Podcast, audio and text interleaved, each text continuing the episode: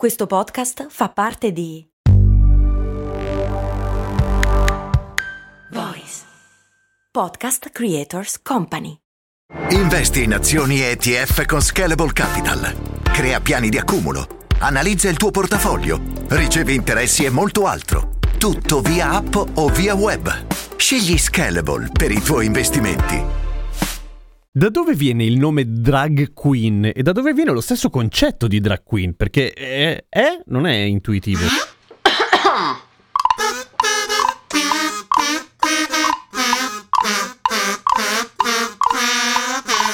Ciao, sono Giampiero Kesten e questa è Cose Molto Umane, il podcast che ogni giorno risponde alle vostre curiosità, anche questa che fa parte ovviamente delle quattro puntate dedicate al Pride nel mese di giugno, il Pride Month. E la questione del termine drag queen non è facilissima, ovviamente come al solito non esiste una risposta sola, o meglio ce ne sono tantissime, ma andiamo per parti. L'origine è incerta e non è nemmeno direttamente l'unico punto di questo episodio in realtà, o meglio, volendo sì, ma per spiegarlo, e comunque si tratta appunto come al solito di una rosa di teorie, si finisce per raccontare una storia di grandissimo coraggio, la storia di un uomo che decise di andare contro non solamente le autorità, ma contro tutto l'establishment americano e di farlo poco dopo la metà dell'Ottocento, quindi mica una cazzata, insomma. E si parte dalla liberazione degli schiavi negli Stati Uniti, quindi nel 1865, un sacco di tempo fa. Siamo a Washington e non è un caso, nel senso che dopo appunto che viene firmato il documento che sancisce la liberazione degli schiavi neri, moltissima della popolazione afroamericana si trasferisce a Washington, la quale triplica la sua popolazione di neri, passando da 14.136 individui a 43.404, un botto di gente. Perché tutti lì? Perché c'erano una serie di opportunità, naturalmente. L'idea era ovviamente rifarsi una vita e iniziare finalmente a campare da uomini liberi, più o meno, nel senso che ok, non esisteva più la schiavitù, ma gli stronzi continuano ad esistere ancora oggi, per cui ovviamente la storia la sappiamo. Comunque, l'uomo di cui vi racconto si chiamava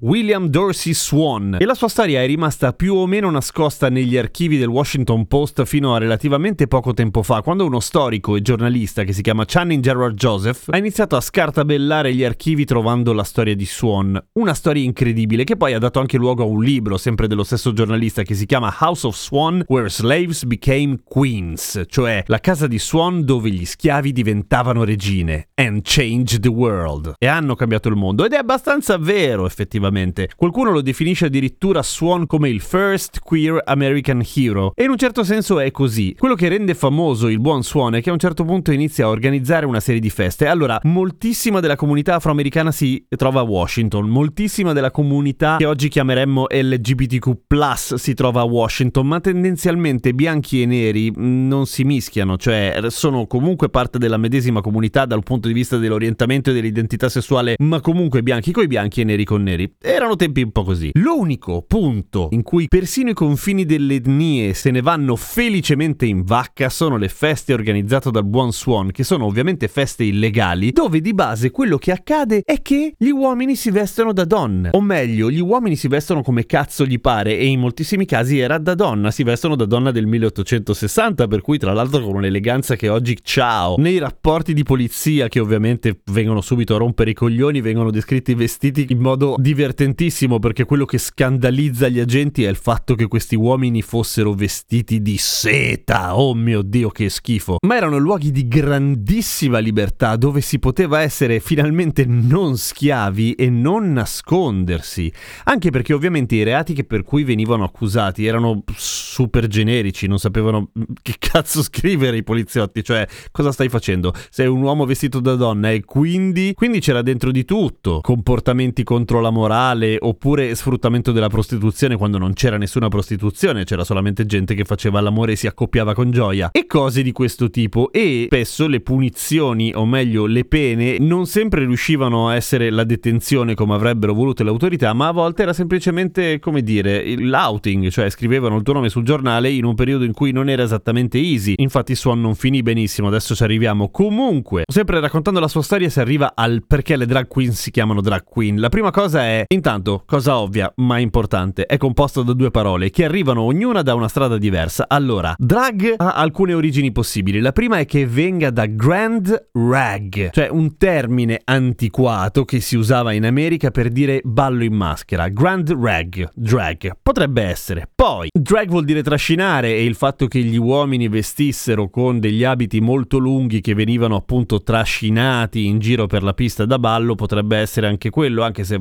boh, cioè anche le donne trascinavano i vestiti, che cazzo vuol dire? Quindi fra le due a me piace più la prima. Ma poi c'è la questione della Queen. Perché Queen? Perché proprio in quel periodo in cui appunto c'era stata la liberazione degli schiavi si tenevano spesso dei concorsi di bellezza, potremmo chiamarlo, in cui in ogni quartiere delle grandi città veniva scelta una Queen, una regina che rappresentava e impersonificava la libertà per le persone nere. E questa cosa, questa competizione tra virgolette giocosa ovviamente, Swan l'aveva portata anche alle sue feste, cioè non bastava vestirsi da donna e saper ballare bene, bisognava fare delle competizioni vere e proprie. Per esempio portare delle coreografie o delle gare di durata di danza, ad esempio. Cioè il fatto che ci fosse una competizione, secondo lui, era un ingrediente fondamentale per fare una gran bella festa. Effettivamente era un'idea vincente, ma lui stesso si era autodefinito la queen, quindi la queen del drag. Drag queen, ci sta, ha perfettamente senso. Ora, perché la storia di è così importante al giorno d'oggi? Per una serie di ragioni. Intanto perché la storia di quella che è stata l'evoluzione dei vari movimenti LGBTQ nella storia non è molto chiara, nel senso che mancano ovviamente un sacco di dati, mancano testimonianze, non ci sono cose scritte riguardo quello che è accaduto nella storia anche recente. Come dice invece un'altra storica, Jen Mannion, nessuno scriveva di queste cose, nessuno si autoproclamava apertamente gay oppure lesbica o transessuale, nel senso che nessuno nemmeno lo scriveva nei diari personali, era una cosa super mega segreta. L'esempio di Swan è un esempio rarissimo ed è famoso esclusivamente perché è stato portato alla cronaca dal suo arresto e adesso ci arriviamo. Qualcuno di voi potrebbe notare che ad esempio nella storia in realtà di uomini vestiti da donna ce ne sono tantissimi,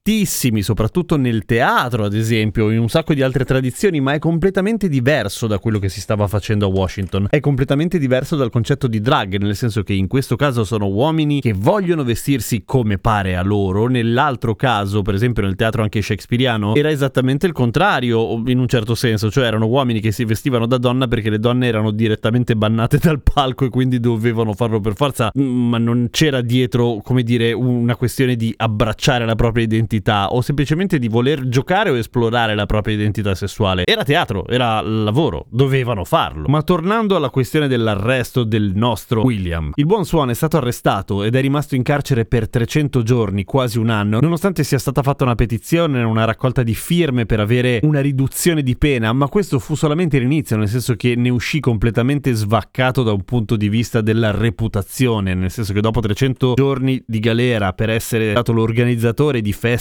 contro natura, immorali e orrende, dovette andare via da Washington perché non trovava più lavoro. Tornò nel suo paesino natale, che era un paesino di campagna, dove insomma tornò a fare una vita molto molto semplice. E qualcuno però portò avanti il testimone della sua lotta. Suo fratello, che era anche un sarto, si occupò di continuare a cucire, a fare vestiti da donna, ma su misura per gli uomini che volevano vestirsi da donna per un sacco di anni ancora a Washington. Per cui insomma la famiglia Swan diede il suo contributo. Oggi a Washington si sta parlando del fatto di dedicare a Swan una strada, ma siccome c'è già una strada che si chiama Swan, dedicata a un tizio che non ha un cazzo di che, un governatore del Maryland, gliela tolgono a lui e la dedicano finalmente al buon William Dorsey Swan, che fondamentalmente nella sua idea stava facendo delle feste divertentissime dove semplicemente poter essere se stessi e senza saperlo, cazzo, stava scrivendo la storia. Bella William! A domani con cose molto umane.